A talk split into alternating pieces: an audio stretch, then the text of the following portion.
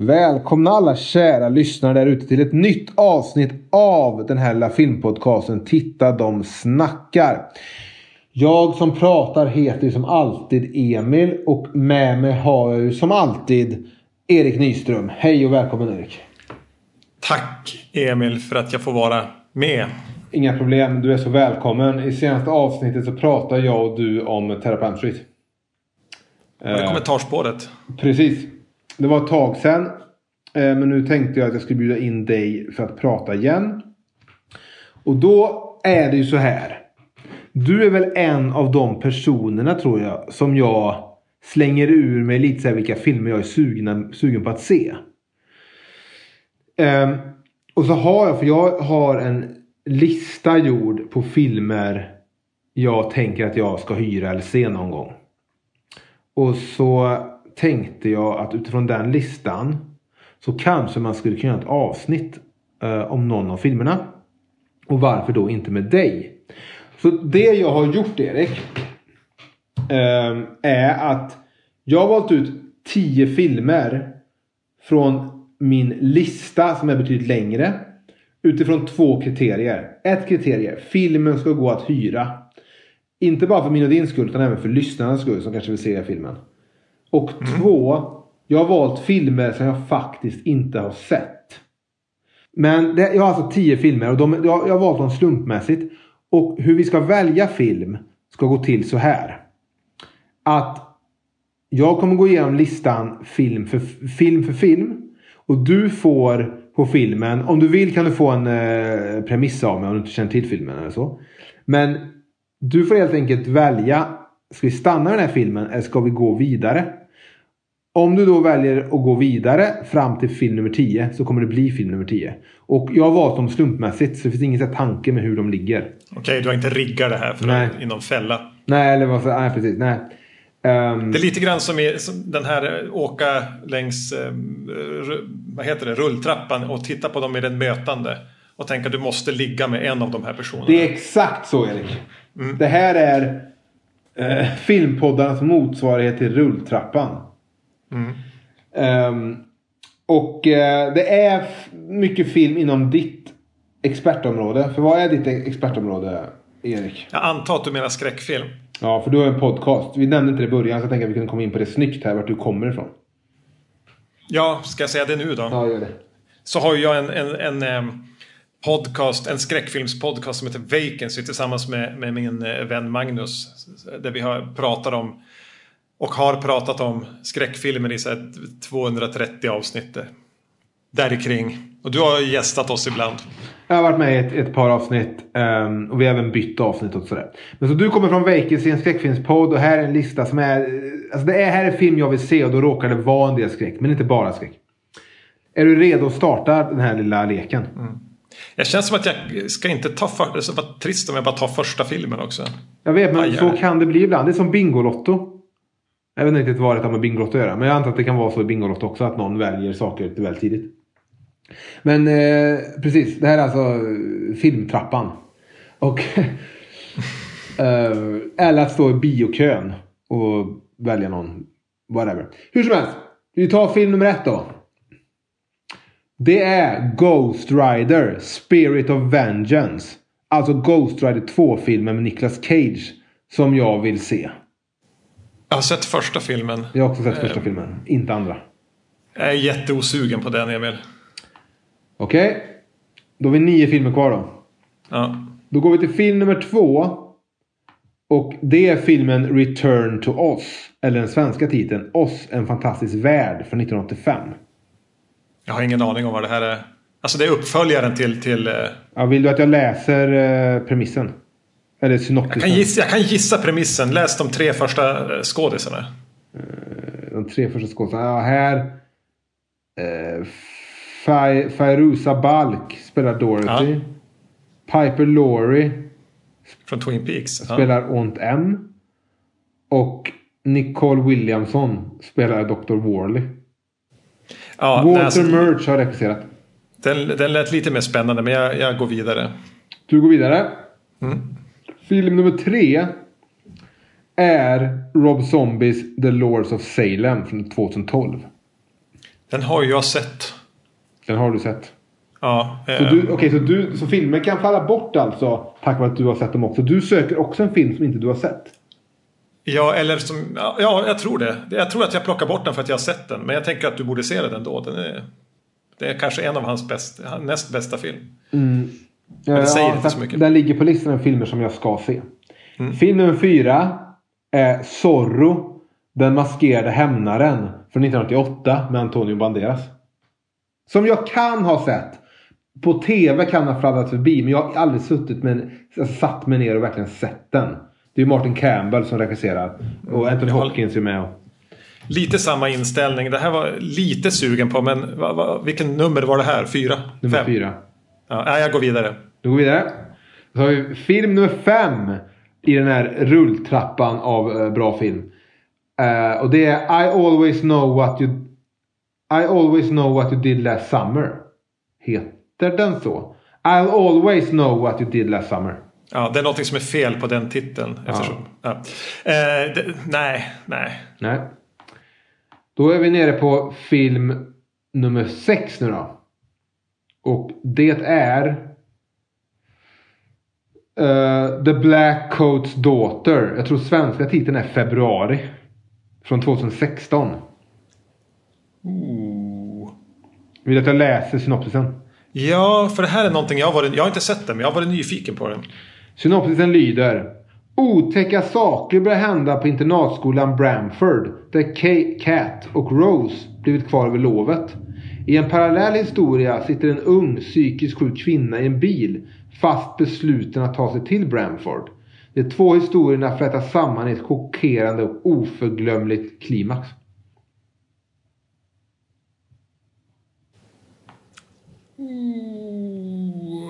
Nej, jag hoppar den. Jag hoppar. Nu var det jävligt nära, men jag går vidare. Okej, då är vi på film nummer sju. Och det är The Clove, Clove Hitch Killer från 2018. Vill du att jag läser synopsisen? Men känner, Ja. känner du till filmen? Jag har ingen aning om vad det här är. Den här har jag inte hört talas om. Okej, det är en film med Dylan McDermott. Eh, synopsisen lyder. En tonårspojke börjar misstänka att hans helylle-pappa faktiskt är en seriemördare som terroriserar deras lilla stad. Vad är det så här, vad heter den? Suburbia med Shia LaBeouf. Ja, fast eh, i Suburbia är det ju grannen här, är det ju Ja. pappan. Men Vem hade gjort den?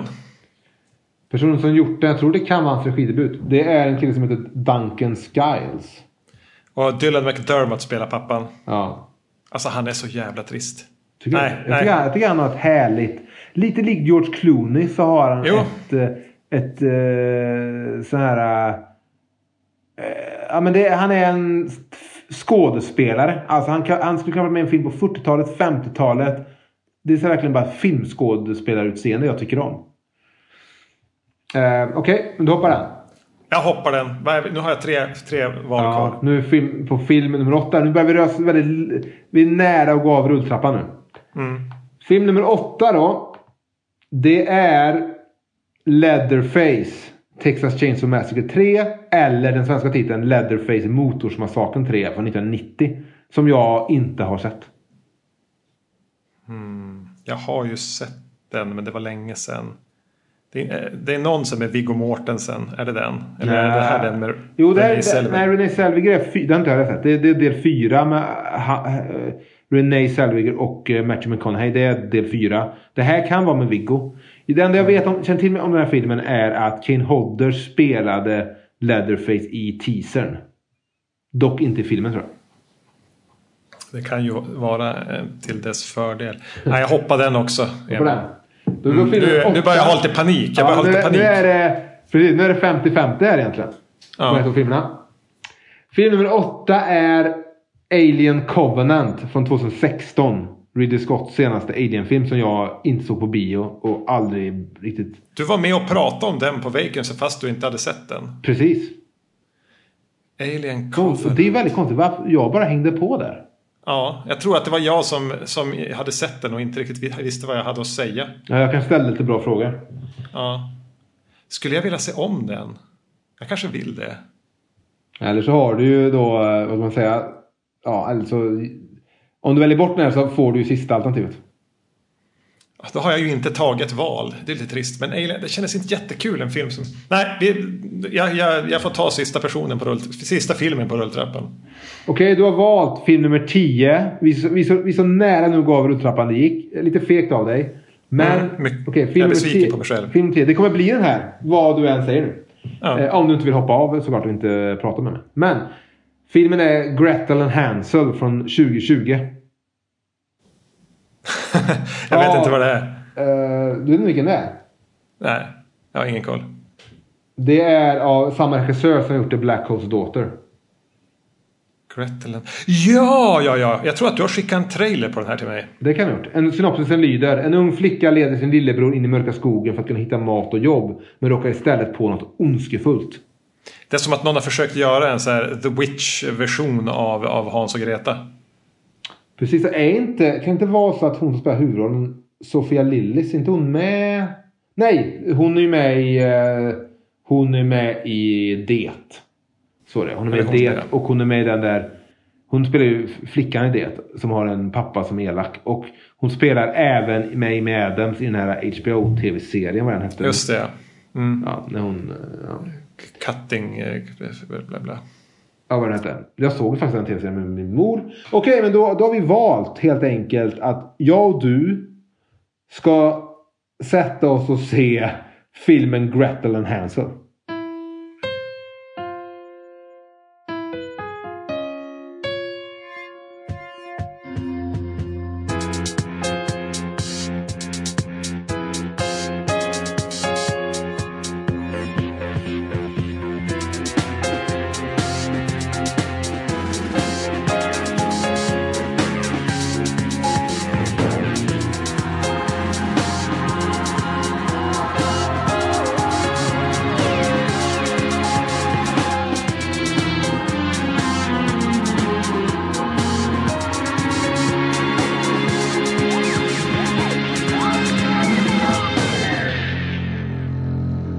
Ja, då har vi alltså nu sett filmen Gretel and Hansel. Såg, du den, såg du den själv eller med din mamma? Jag såg den själv. Jag försökte först få min mamma. Jag sa, när jag kom hit, när jag, jag är hemma över semestern. Så jag ehm, sa typ att jag har en film jag måste se. Och mamma bara, ah, men då kan vi hyra den.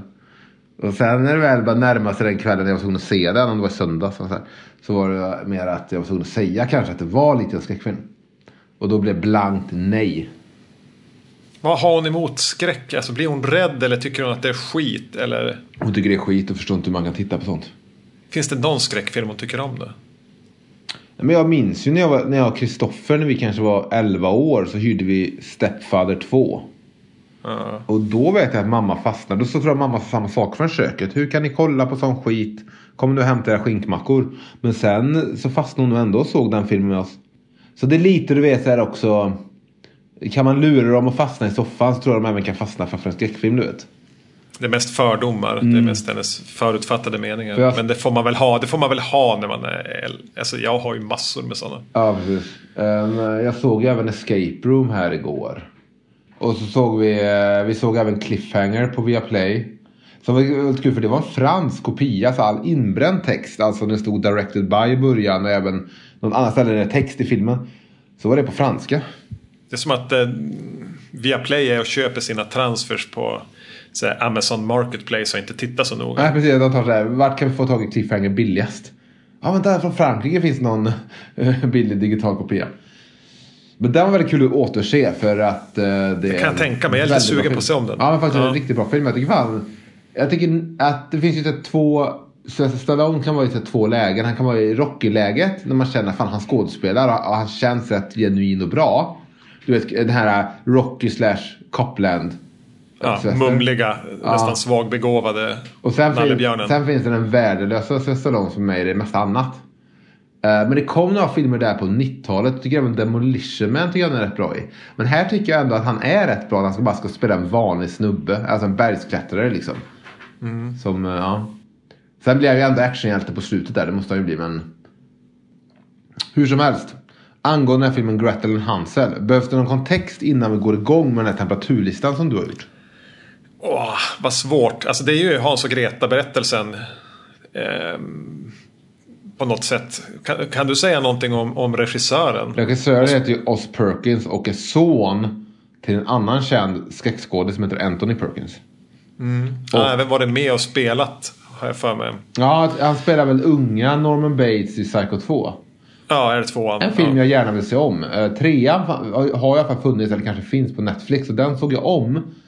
I all sitt uh, Dario Argento rip-offande när det kommer till liksom färger och uh, ja, bilden. Men, uh, ganska sleazy. Ja, men den är, det är liksom uh, någon, någon fotograf som vill vara lite Argento med starka färger. Men, och så är det någon manusfattare som vill vara Fredag 13. Ja, typ. det var länge sedan jag såg den. Men, men, men Psycho 2 är skitbra har jag för ja, ja, den tyckte jag om. Jag såg den för länge, länge, länge sedan. Kanske 20 år sedan. Men att det är också en film som många ofta nämner som att bra skräckfilmsuppföljare eller skräckfilmer ja. som överträffar originalet. Så brukar ibland för tvåan nämnas. Så den jag vet att jag såg den på tv och blev alltså, genuint rädd för den. Och det måste ha varit sent 90-tal. Andra halvan av 90-talet. Ja, hans, det enda jag minns från den jag ska inte spoila för det är någonting som händer i slutet. Eh, nej, nej. Men jag ska läsa om den. Kanske blir det så att man hyr den. Kanske den finns på Viaplay. Och sen eh, hur som helst den här snubben Oz Perkins eh, har regisserat en film som heter innan som heter Black Coats, The Black Coats Daughter. Som jag valde bort här nu i rulltrappan. Som du valde bort i, i den här rulltrappan som vi körde här innan, det är sant. Eh, men han har också gjort en film, nu kollar jag upp här. Han har också gjort en film som jag inte visste att det var han som hade regisserat. Men det är I am the pretty thing that lives in, in the house. Som, som en Netflix-produktion.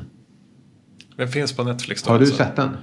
Nej, men jag tror att det är en sån här som eh, Magnus då. Ja. Snubben som jag har Vacancy-podden med. Har sett på vad heter den där skräck, Monsters of Film eller någonting som han brukar besöka på, i Stockholm. Ah, okay, okay. Jag tror att, att det är en film han har pratat om därifrån om jag inte är helt fel. Men den finns på Netflix då? Den finns på Netflix. Jag tror att det är, någon, på något sätt är det en Netflix-produktion. Jag vet inte om de, om de har köpt upp den eller någonting. Och ja, den har jag sett där. Så att um, The Black House Daughter är intresserad av att se. Uh, men I am the pretty thing that lives in the house kommer jag se eftersom den finns på Netflix. Ja, jag med. Istället för som att jag nu att jag tar mig igenom uh, den Will Ferrell, Kevin Hart-filmen Get Hard. Som jag kanske sett 25 minuter i. Så, så jag tänker att jag byter och slår på den. Ja, ja, Men det, det har varit så att när jag inte visste att det var Perks som hade regisserat den så höll jag mig undan. För jag ser ingenting som det står, du vet Netflix har producerat den på Netflix. Jag tycker alltid att man blir så besviken.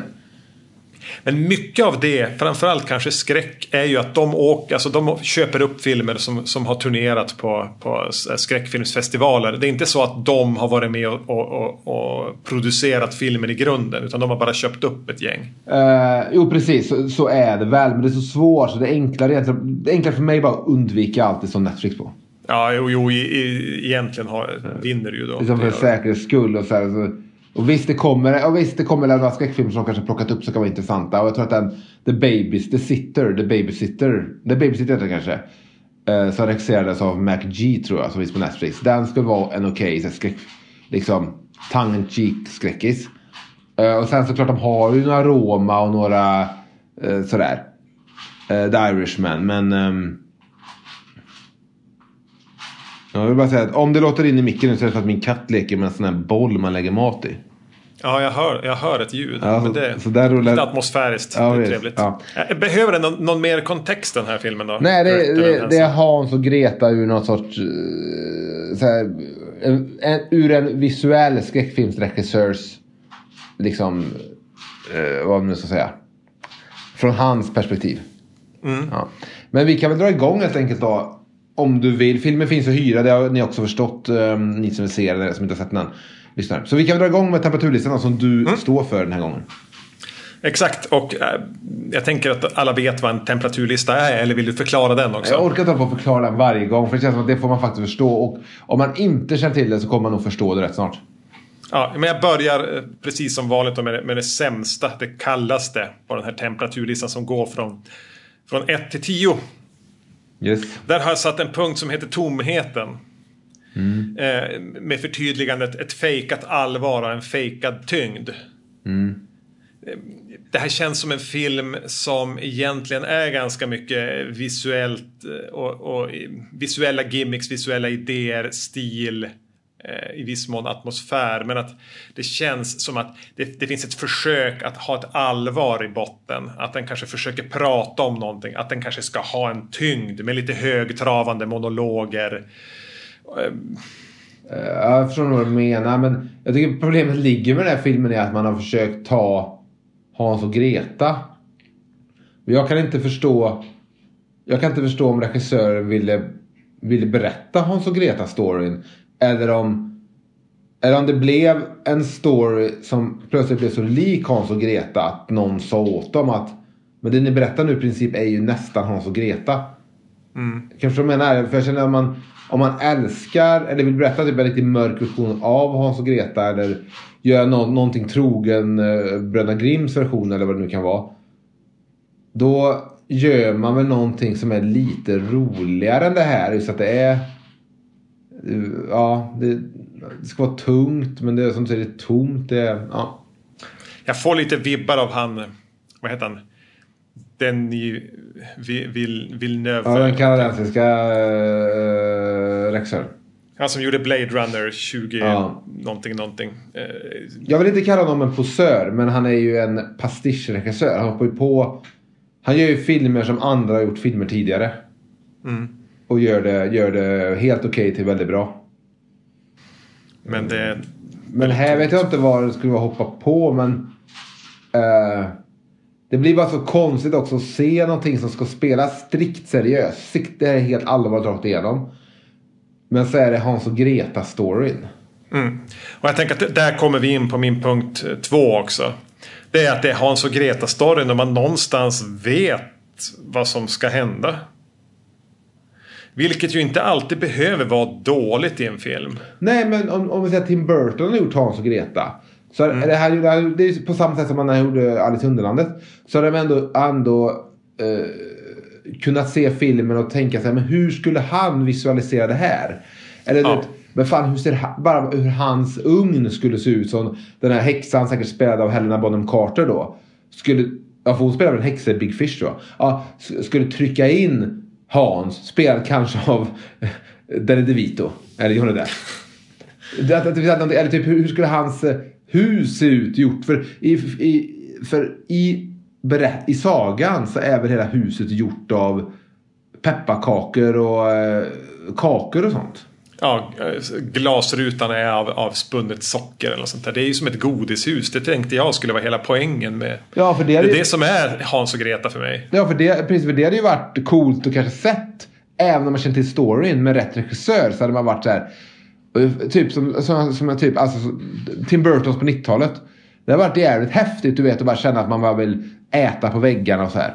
Mm. Eh, men här är det ju bara, ja det, det, det, det är lite coolt skräckfilmshus men det är inte nära nog Hans och Greta-huset att jag ska känna att, att det är så härligt.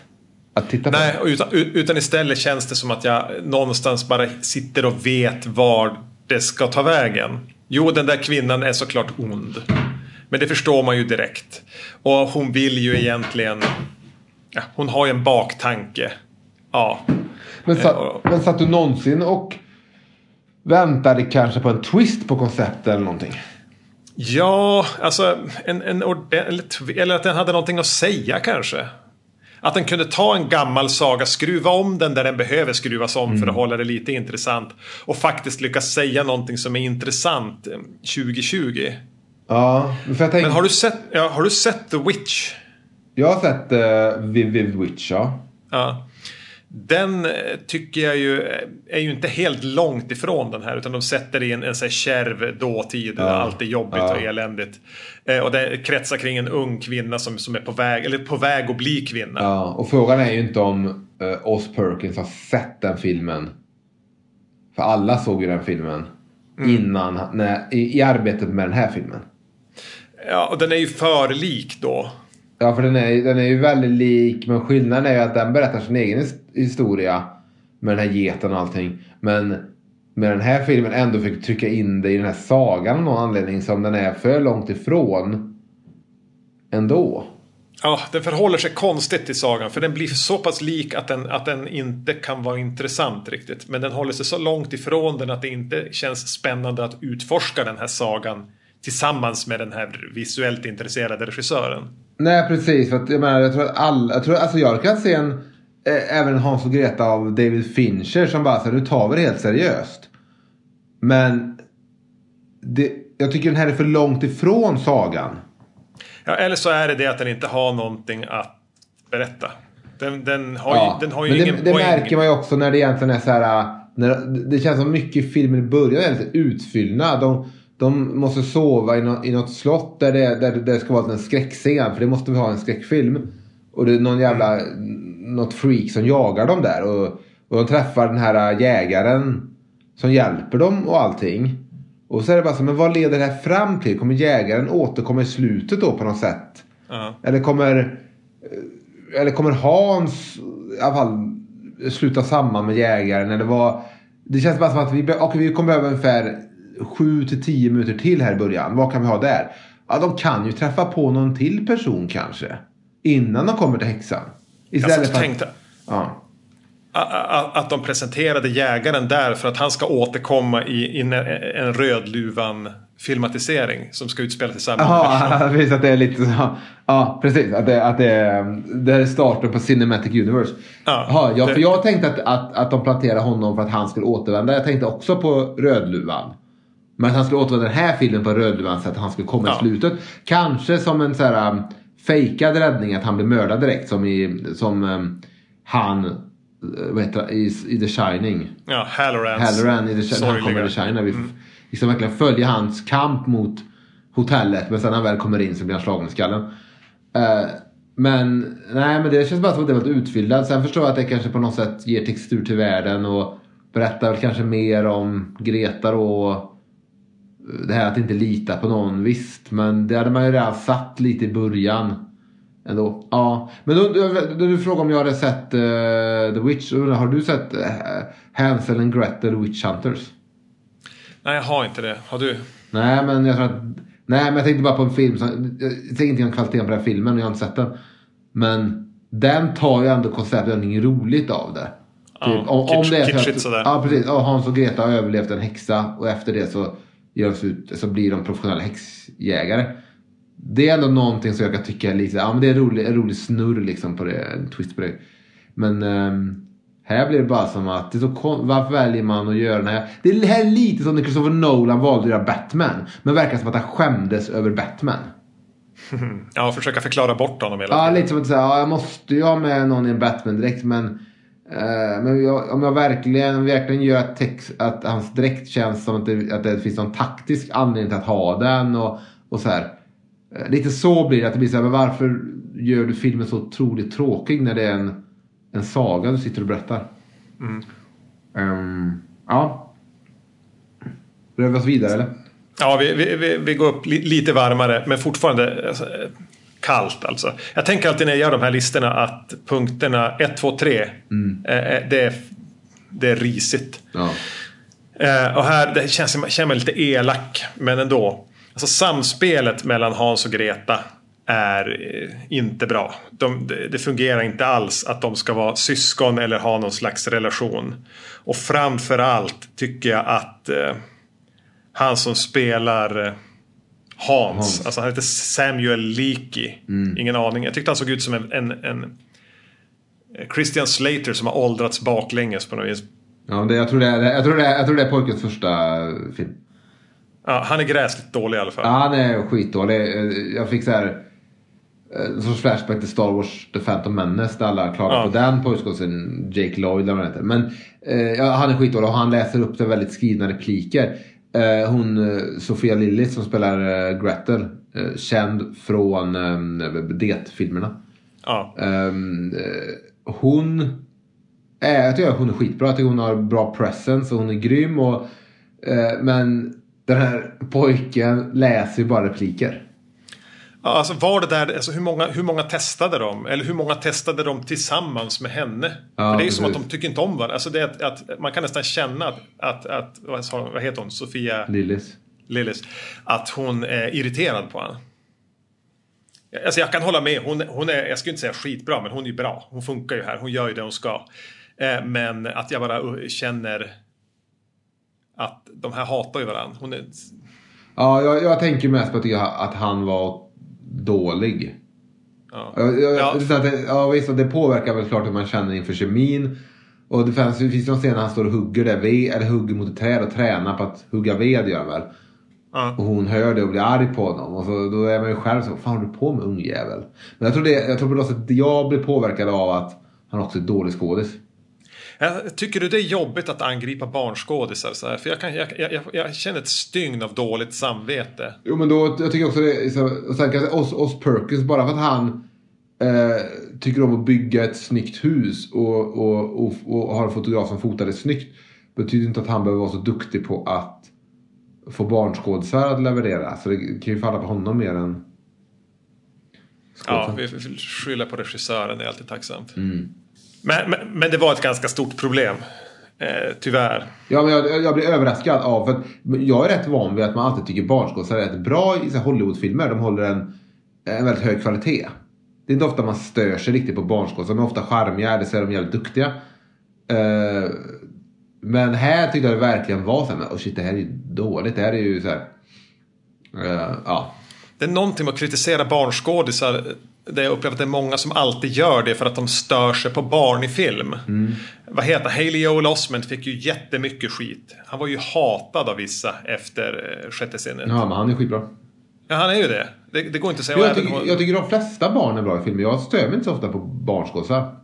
Nej, men inte jag heller, men jag upplever att andra gör det. Att det blev en så här, man ska hata barnskådisar för de är så jobbiga. Ja. Eller hon, hon Dakota Fanning Ja. var ju också skitbra när hon var i så här 8, 10, Ja. 11, 12 års åldern. Eh, men ah, många hatade ju henne också. Men, ja, men samtidigt vet man om att det är en bra skådis för att Dakota Fanning var med i allting under typ 3-4 år. Ja. Och ehm, även han uh, Haley Joel Osment eh, var med i allting under de där tre åren där.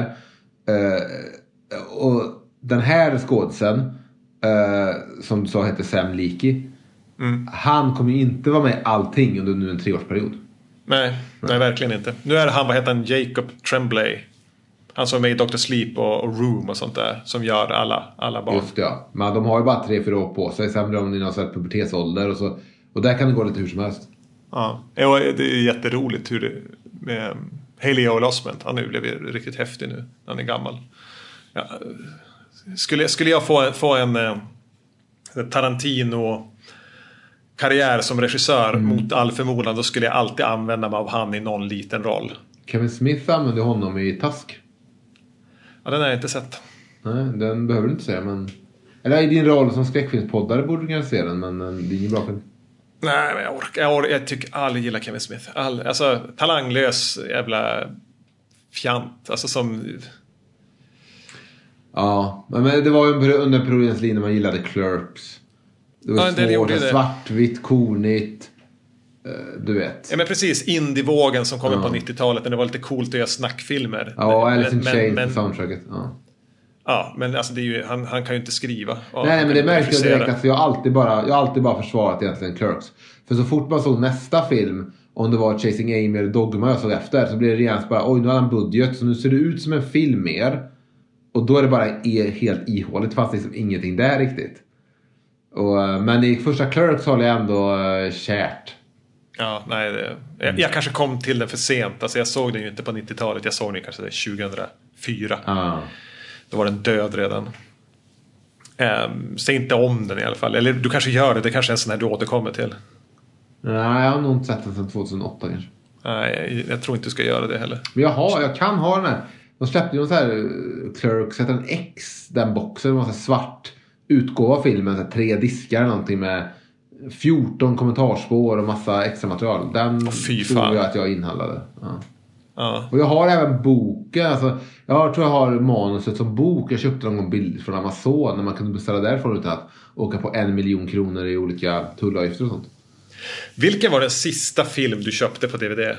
Du, du, för du har, som jag förstått har du slutat köpa film. Du gör inte Ja, det längre. ja. Men, Medan när vi, när vi lärde känna varandra så köpte du nästan lika mycket film som jag gjorde. Ja, ja men då var man, vi, vi träffades via ett, något DVD-filmsintresse. Ja, Eh, Jag har nog ett större filmintresse än DVD-filmsintresse. Men jag hamnade, hamnade ändå på det fo- DVD-forum. Där det, men det fanns ju två ben det forumet. Det fanns ju filmdelen och så fanns det DVD-utgåvedelen. Jag vet inte, men, om, ja men sista lär jag varit så här, Jo, sista var nog... eh, Pearl Jam 20-dokumentären. För att Blu-rayen hade tagit slut. 2011 då. Ja. Eh, Sen efter det tror jag inte jag har köpt någon eh, DVD. Jag har inte, jag har inte någon gång köpt någonting för det inte gick att få tag på. Men jag minns inte det nu. Vilken var senaste DVDn du köpte? Ja, eh, vad fan kan det ha varit? Alltså DVD? Du köper ändå eller? Blu-ray. Ja, du köper ändå Ja, men jag köper ju DVD eller Blu-ray. Hittar jag det inte på Blu-ray så köper jag DVD. Så jävla noga är det inte. Jag köper ju hellre en Blu-ray med en DVD. Ja, jag, jag letar vart man kan hyra, hyra den. Och kan man inte hyra den som Wishmaster så blir jag arg. Ja, men jag, jag, hyr, alltså jag vill ju inte ha den här jävla plasthögen jag har. Mm. Utan det är, eller, eller ibland köper jag när jag är lite onykter och, och alltså, ångesthanterings... Och det, det var ångest genom att köpa någonting. Typ The Fog 3-disk på Blu-ray. Ja, ja, ja. Men det där. finns ju någonting. Men jag, jag vet ju när jag gjorde med alla DVD-filmer, tror jag sommaren 2007 eller vad det var. Då, eh, då tänkte jag ju att okej, jag- för jag pluggade på folkhögskola så jag hade liksom inga jag, kunde aldrig se, jag hade inte några filmer där. Så de låg bara i lådor alla filmer jag samlat ihop med. Samlat på mig. Men när jag sålde dem så tänkte jag ju att okej, men när jag kommer ut från den folkhögskolebubblan då kommer jag köpa en mindre samling Blu-ray för det är det ultimata formatet då. Så skulle jag köpa liksom ett par typ, kanske du vet, så här, filmer man verkligen ser om och, och är värda att se och med bra extra material och sådär. Men nu sen kommer det här UHD och... Så jag vet inte, det, det, bästa hade ju varit att, att köpa på det sista fysiska formatet innan det bara finns streaming. Och det verkar ju som att det kanske blir det här. alltså 4K Blu-ray formatet som blir det sista. Det kanske inte kommer något mer men... Ja, men det är fan alltså allting kommer ju inte ens att släppas där. Nej, och sen så ser jag en streama, ser jag Cliffhanger streamad och jag, jag tror inte jag hade varit lyckligare av att se den på 4K. I 4K. Nej, men inte jag. Jag, ser, jag har ju svårt att se skillnad på, på DVD och Blu-ray i vissa fall. Ja, Så- alltså det är, det. när bilden väl rör på sig så funkar DVD för mig också. Jag, jag noterar nog mer att på texten att det är DVD än på bilden. Ja, den brukar vara pixlig. Pixlig och lite större ofta. Ja, Ska jag gå vidare på tempen? ja gå vidare. Punkt nummer fyra är en ganska kort liten sak. Och det var, jag kallar det för Jedi-finalen. N- När de använder kraften egentligen. Som häxor och ska försöka flytta på föremål och, och ha sig. Ja, Eh, då tycker jag den lämnar det här eh, det lite pretentiösa tonen den har haft. Men som ändå har, även om jag inte direkt gillar den för jag tyckte den har känts eh, grund. Så har den i alla fall varit lite konsekvent i det. Men där hamnar vi någonstans i något pajigt eh, eh, Harry Potter-universum. ja det är också något där nästan som att man kan se framför sig att någon producent har sagt vi behöver, i, vi behöver in mer action här och ta, ta in en annan regissör som får komma in och fylla på med actionsekvenser. Eh, eh, ja, jag vet inte vad jag ska säga om det. Jag tycker, det, blir, jag tycker hela den, det finns väl någonting intressant i att att häxan vill äta Hans men att på något sätt eh, på- något sätt ta sig an Greta. Ehm, och, och lära henne bli häxa också. Allt det, här. det finns väl någonting i det men jag tycker aldrig riktigt det blir intressant. Det känns lite ruschat. Det finns ju också någonting i att, att Greta är den misstänksamma i början och Hans bara ser all mat de får. Att de har en säng att sova i och allting är bra där. Och sen vänder det då till att Hans blir orolig men då börjar Greta förföras av det här mörkret. Det finns ju någonting där som, är, som är, skapar alltså något komplext i den här Bröderna Grimm-storyn. Men jag tycker, Ja, aldrig, jag, tycker, jag tycker aldrig det känns lite ändå uh, formula på något sätt. Ja, han får aldrig tag i det heller, Perkins, och gör någonting intressant av det tyvärr. Och så får vi liksom att hon försöker flytta på föremål genom att sträcka ut armen mot det och, och bara så här, svetten börjar pärlas i tinningarna. Ja, och, sen, blir och, bara- och, och, och häxan brinner upp i blåa lågor. Mm. Det är också lite såhär, men fan, skulle, de skulle väl lura in häxan i den jävla ugnen. Det är det som är hela grejen. Ja, man ska ju lura henne. Ja, precis. Inte, inte liksom... På, av ren kraft bara, du vet. Eh, precis. Ja, skitsamma. Eh, i, i, ganska... Det var en liten punkt. Jag går till den här pu- femte, femte punkten. Så, som ni... Som brukar vara reserverad till att vara lite den här jag vet inte vad det är. Ja, precis. Eh, och är den, min punkt, punkt nummer fem, är det en twist i den här filmen? Upplever du att det är en twist? Mot slutet. Med vem häxan är och att vi har träffat henne tidigare. Nej men nu kanske jag bara glömma filmen men... Och du menar att, den är, att häxan även är den här unga kvinnan?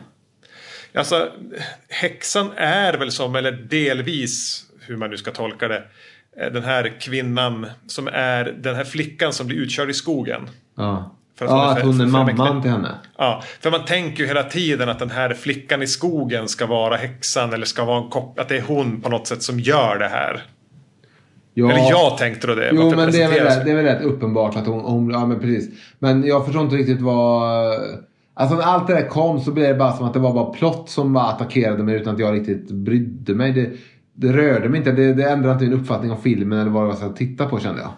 Nej men precis, och det var väl därför jag satte den här. Mer bara för att, som en fråga, är det en twist? Är det menat att vara en twist som ska ge lite energi åt finalen? Att eh, vi har tänkt en sak men det visar sig vara på ett annat. Jo, jo, men det, det, då, då, twisten borde ju egentligen sluta upp med dem att och det är jag som är, do, det är, jag som är det lilla barnet. Det blir ju värre när jag säger men jag är inte det onda, onda barnet, det superonda. Jag är faktiskt det onda, superonda barnets mamma. Som, Ja. alltså det blir ju så här. Det är någon annan film, nu kommer jag inte på vilken, men en annan film som har en liknande så twist. När det bara dyker upp en twist så här typ. Eh, jag tänker att det kanske är Djurkyrkogården-remaken där de liksom dödar det andra barnet eller vad det är va, på vägen. Ja, helt Det är, meningslöst. bara, det är bara en twist för de som har läst boken och sett till filmen. Men det finns även en annan, en annan film som jag, jag och Gustav pratade om. Som var så här att det kom en twist där det gjorde av och an, det spelade inte roll. Det gjorde varken av eller an. Säger man så? Varken av eller an. Eh, det spelar liksom ingen roll, twisten. Den var så här, men den rör, vi rör oss ändå på samma raka sträcka mot, mot slutet av filmen. Och så var det väl lite här. Det spelar ingen roll om häxan var mamman till det onda barnet eller det onda barnet. Nej, och då är det lite synd att man försöker pumpa upp det som en twist. Ja, men det är väl ännu ett behov av att försöka fyll, fylla i med plott och story i den här filmen för att man Ja, man, spar, man sparar så lite av sagan och, och var tvungen att pumpa in massa annat. Ja, mer pepparkakor, mindre, mindre Ja, för twister. just det, ja. För i... Och nu är, egentligen borde jag ju läst sagan innan där. Men i sagan så lägger de väl även ut... ehm, vad är det de Ja, lägger? just det. De- Stenar eller och brödsmulor. och för Brödsmulor är det väl för att kunna hitta hem eller något sånt där. Ja, för henne, föräldrarna vill bli av med dem för att det finns en elak styvmor. Ja. De är så fattiga och, och, och så. Men här har de inte riktigt samma Det grej. låter ju mycket, mycket mer intressant. Att, att lämna inte pappan någonting som lämnar ut dem i skogen. Ja, Och- övertalad av den elaka styvmodern i princip. Ja. Eh, som sen då, men de lyckas två gånger leta sig tillbaka men tredje gången så gör de inte det och då går de vilse och så hit- irrar de fram till det här. Nu är de ju typ gå och sök jobb. Ja, nu, ja, precis. Nu är det ju mer att de blir utkörda. Jag tycker det, men... Eller bort... ehm, det finns väl någonting i det också att mamman... Att det finns ju någonting i då att just att först träffar vi den här karln där hon tror att hon ska komma och jobba eh, och städa så hos. Som han har andra planer för henne då. Ja. Och sen eh, när hon fick prata om det med sin mamma så visade att hennes mamma vill ha bort henne. Det finns ju någonting, alltså en väldigt ogästvänlig ond start på filmen som ändå är någonting. Ja, att de liksom finns ett- blir eh, utslängda ur sitt hem av sin egen mamma, de här två barnen. Eh, ja. Men jag vet, jag, jag vet inte. Ja. Jag går upp på punkt nummer sex när det börjar vara lite, lite varmare. Och, Mm. och där plockar jag bara upp någonting. Du var inne på det tidigare här. Det här med att, att eh, häxan på något sätt kanske vill ta sig an Greta här. Mm. Jag satte punkten bara som inom citationstecken feministhäxan. Mm. För, för hon har ju några så uttalanden om eh, Ja. besvikelsen på världen och män och att kvinnor får bära alla ok. Och, och, och jag kan hålla det finns någonting där att, att, att de måste hålla ihop på något vis kanske. Eh, och hon har några schyssta citat där när hon sitter och ser så där ihoptorkad och, och, och bitter ut och lyckas leverera några repliker rätt skönt. Eh, men det, det, det är heller ingenting som jag tycker kommer vidare. Men jag kan gilla de där spåren i det. Som, där finns det en, i alla fall en liten förnimmelse av någonting som hade kunnat bli en tematik. Ja visst, att, men lite som med den, här, den nya Den osynliga mannen. Där det är någon sorts metoo uh, metoo-tema i en modern skräckis. Så Ja. precis, hade det här varit så bara, ja, vi ska berätta en superfeministisk story men använda en gammal saga. Det är klart att det låter superintressant.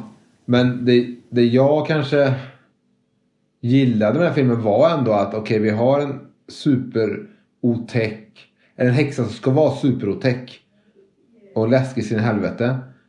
Hon får jävligt mycket utrymme. Hon syns väldigt mycket.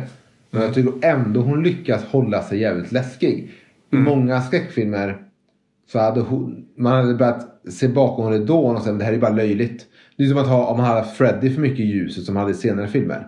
Det här blir löjligt. Men jag tycker att de lyckas ändå hålla henne jävligt obehaglig. Vi kan låta den här punkten smälta ihop med min punkt nummer sju och den är ju Alice Krige. Ja. Som den här häxan. För hon har och har alltid haft egentligen ett jävligt intressant utseende. Mm, jag, jag har ingen minne av vad jag sett i henne. Hört det sen tidigare men... Hon, för, för mig är hon ju med i den här, det, det är någon Stephen King eh, filmatisering. Jag tappar, eh, jag, jag, måste, jag måste kolla. Ja, eh, för, ja, men jag tycker bara att hon, jag tycker hon är betydligt mindre Sleepwalkers ja. Sleepwalkers. Har jag sett den? Från 92 med hon spelar en mam, det är väl mor och, och dot, mor och son som är någon slags vampyrer och har... Alltså det, är en, det är inte en bok men, utan ett... Ja men det kan vara en, kan det möjligtvis vara en sån där film man har, man har hållit tillsammans med vet, köplust, heter den där? Thinner.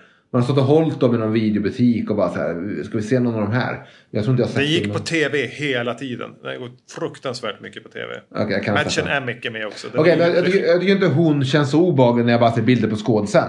Men i filmen i alla fall så tycker jag att de, hon lyckas spela obehaglig. Alltså hon, hon lyckas ändå, det så kanske inte pojken lyckas, men hon spelar jävligt bra. Och hon, hon, hon lyckas vara obehaglig fastän hon har så jävla mycket screen time.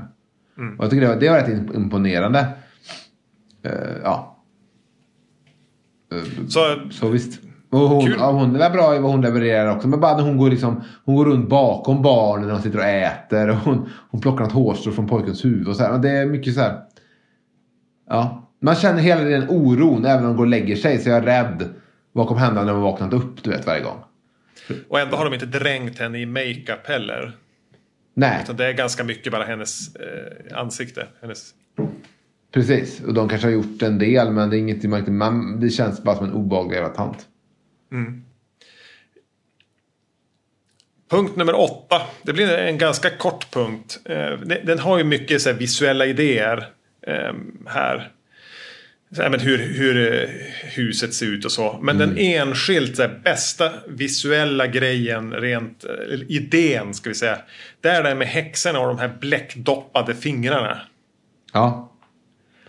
Det, var, det... Det- Och det är inget som förklaras heller. Nej. För hon får sen får ju även Sofia Lillis får det i slutet också. Ja. Så, ja. att man lite grann får svårt att se om det är fingrar eller klor. Utan de är som bara så här ot- otroligt bläcksvarta. Alltså det, eh, det, det är en, bara en schysst idé. Eh, som jag gillade. Snyggt visuellt men samtidigt så... Ja, man får ingen förklaring till vad det Ja, men hade det blivit, så jag tänker att, att en förklaring till det. Jag tänkte bara att det är en sån här häxgrej. Man doppar fingrarna i bläck för att Jaha, jag tänkte, för jag började tänka på att det är någonting med att de ruttnar bort på något sätt. Att hon... Att, att, att, det, att hon försöker... Att hon är en häxa som försöker se vanlig ut. Så då doppar hon fingrarna Så, i. ja, men, så jag tänkte att i slutet, i slutet kanske när hon ger upp den här fasaden. Att det där svarta skulle sprida sig och att hon skulle alltså, vara något svart monster slutet tänkte jag. Och sådär.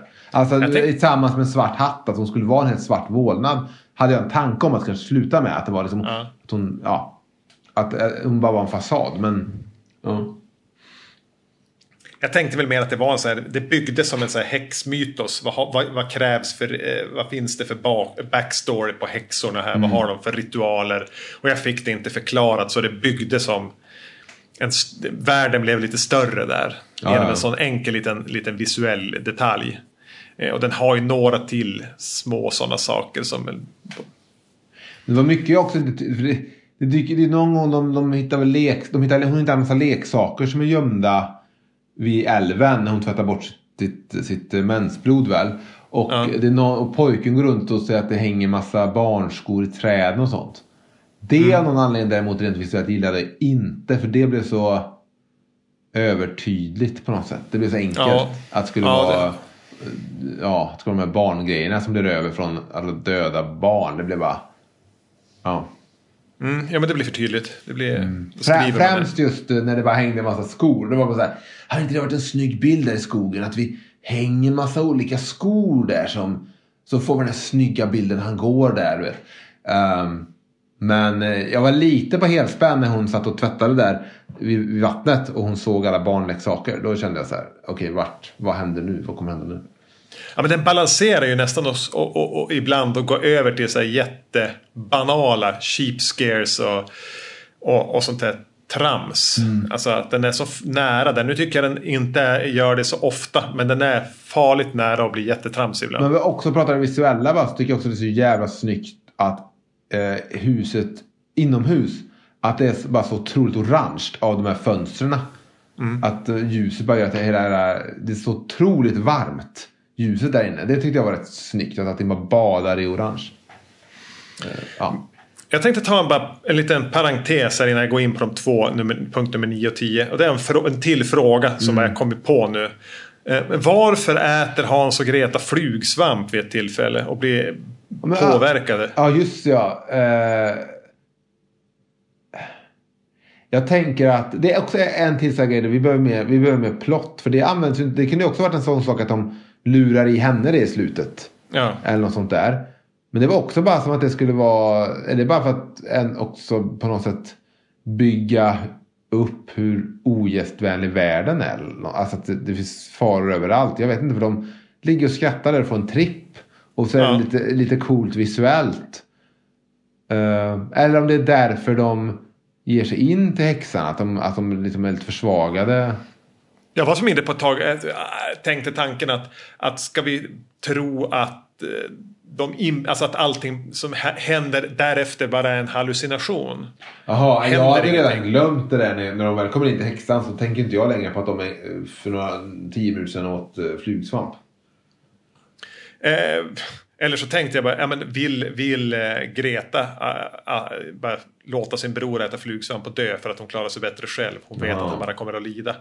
Jag Men- undrar, men det kan ju vara så att någonting sägs i den scenen som jag har missat nu som på något sätt. För mycket handlar ändå om att inte lita, man ska inte lita på um, andra okända människor. Man ska...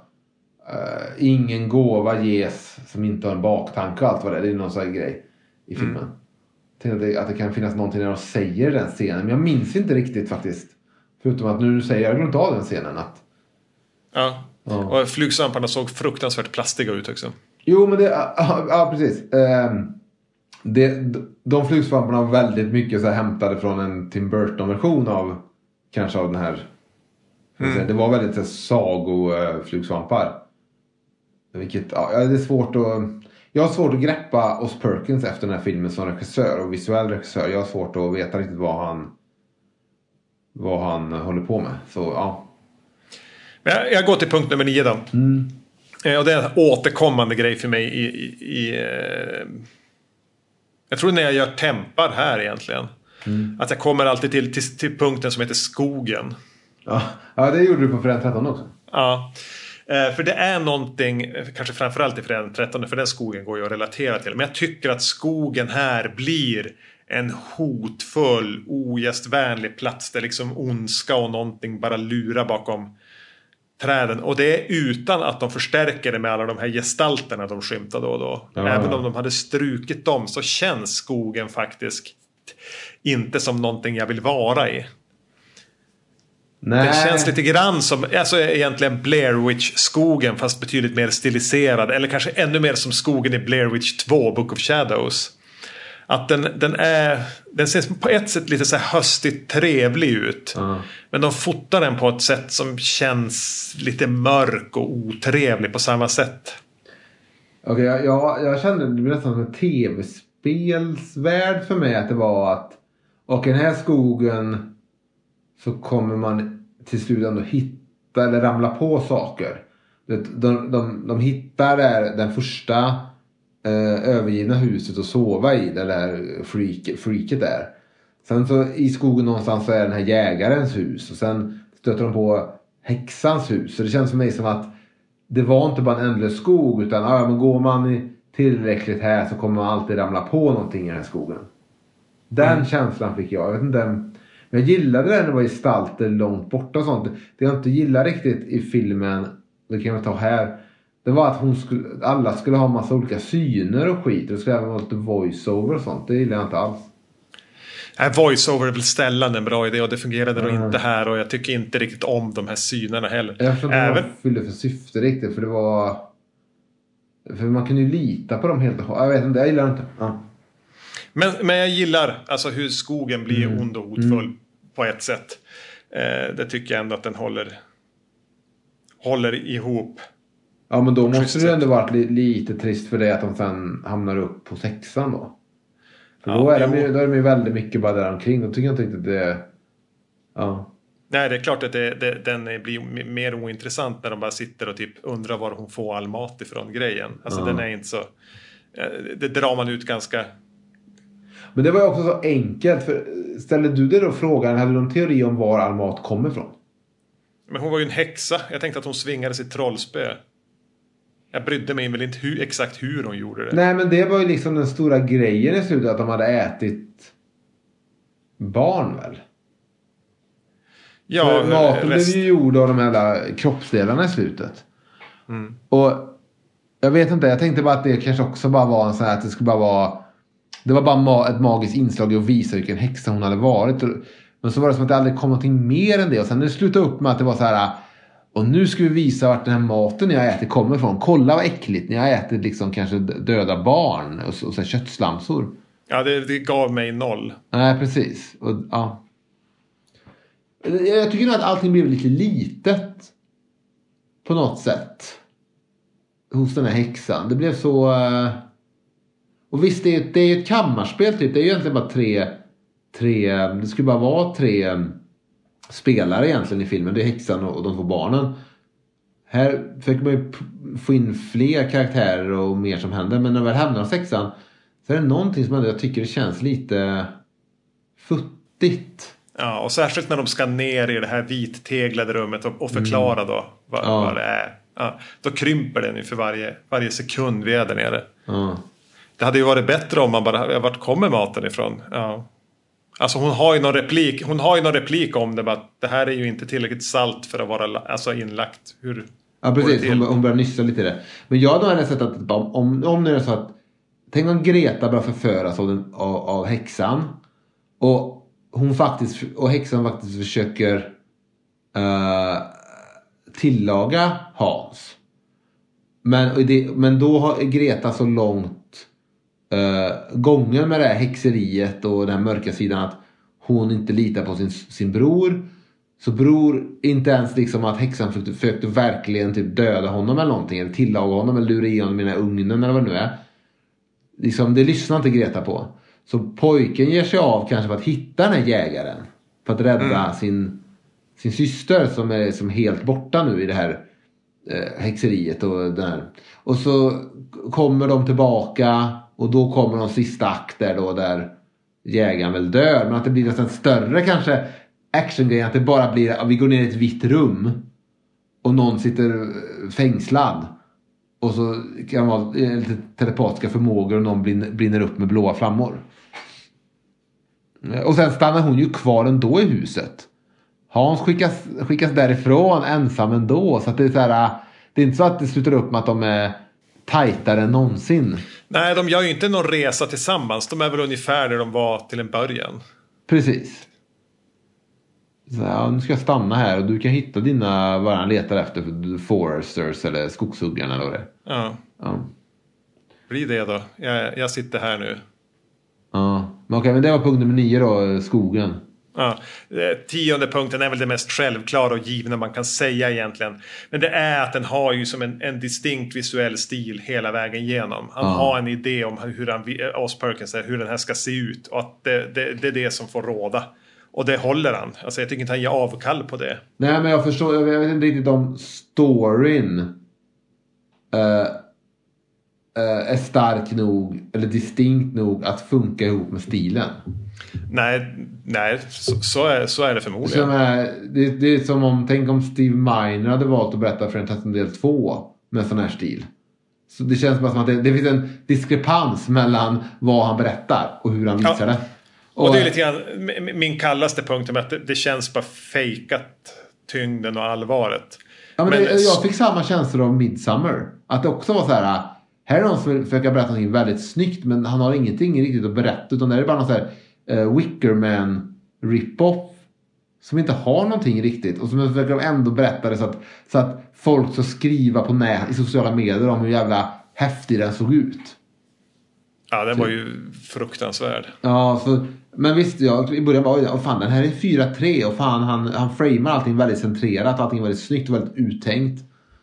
Eh, och jag var ju väldigt så här, det var när, nerven fanns där i början när man, man liksom mötte sån här stilen ihop med liksom den här flickan och pojken som fick se ut i skogen. De fick, de fick sova i det här övergivna huset där det här freaket jagade dem. Då, då kände jag ändå, shit det här kommer bli, kommer jag klara av att se det här mitt i natten liksom i min mammas vardagsrum? Ensam. Eh, men sen började, och, och även när jag träffade häxan så fick jag en ny, så här, nytt hopp liksom att det var så här, fan, hon är fan obehaglig. Jag tycker det är lite läskigt faktiskt. Men sen var det ändå aldrig som att den riktigt levererade i, i det. Nej, eh, verkligen inte. Men stilen är ju där i alla fall. Eh, och han är trogen den. Alltså den är ju något konstigt format. Den är inte riktigt 4-3. Den är lite bredare. Ja, jag undrar vad det, ja det, så kan det mycket väl vara. Jag vet faktiskt inte vad exakt. Men det kanske är någon så här.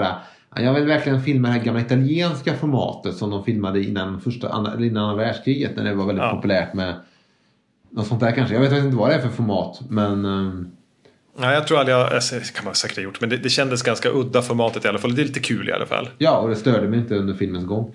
Nej. Eh, men som sagt, jag har svårt att fortfarande fånga oss Perkins om han är intressant eller inte efter den här filmen. Eftersom jag tyckte storyn var rätt beige. Ja, jag kanske borde se den där. eh, Men det kände jag lite samma när jag såg Blade Runner. Det var också en jävligt snyggt berättad film. Men det de berättade var ju såhär, men det här är typ en story från typ Beck eller Wallander. Den här, den här liksom deckarstoryn de berättar är inte så jävla intressant.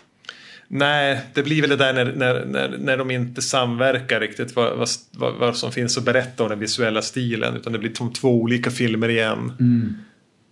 Eller kanske till och med tre. Vad, sägs, vad, vad händer i storyn? Hur ser det visuella ut? Och vad finns det för, för subtext? Eller vad vill Ja, filmen berätta? Det, det är det som kan bli tre, fyra filmer där. Ja, det skulle väl vara någon sån här coming of age story för den här flickan. Men jag, jag vet inte.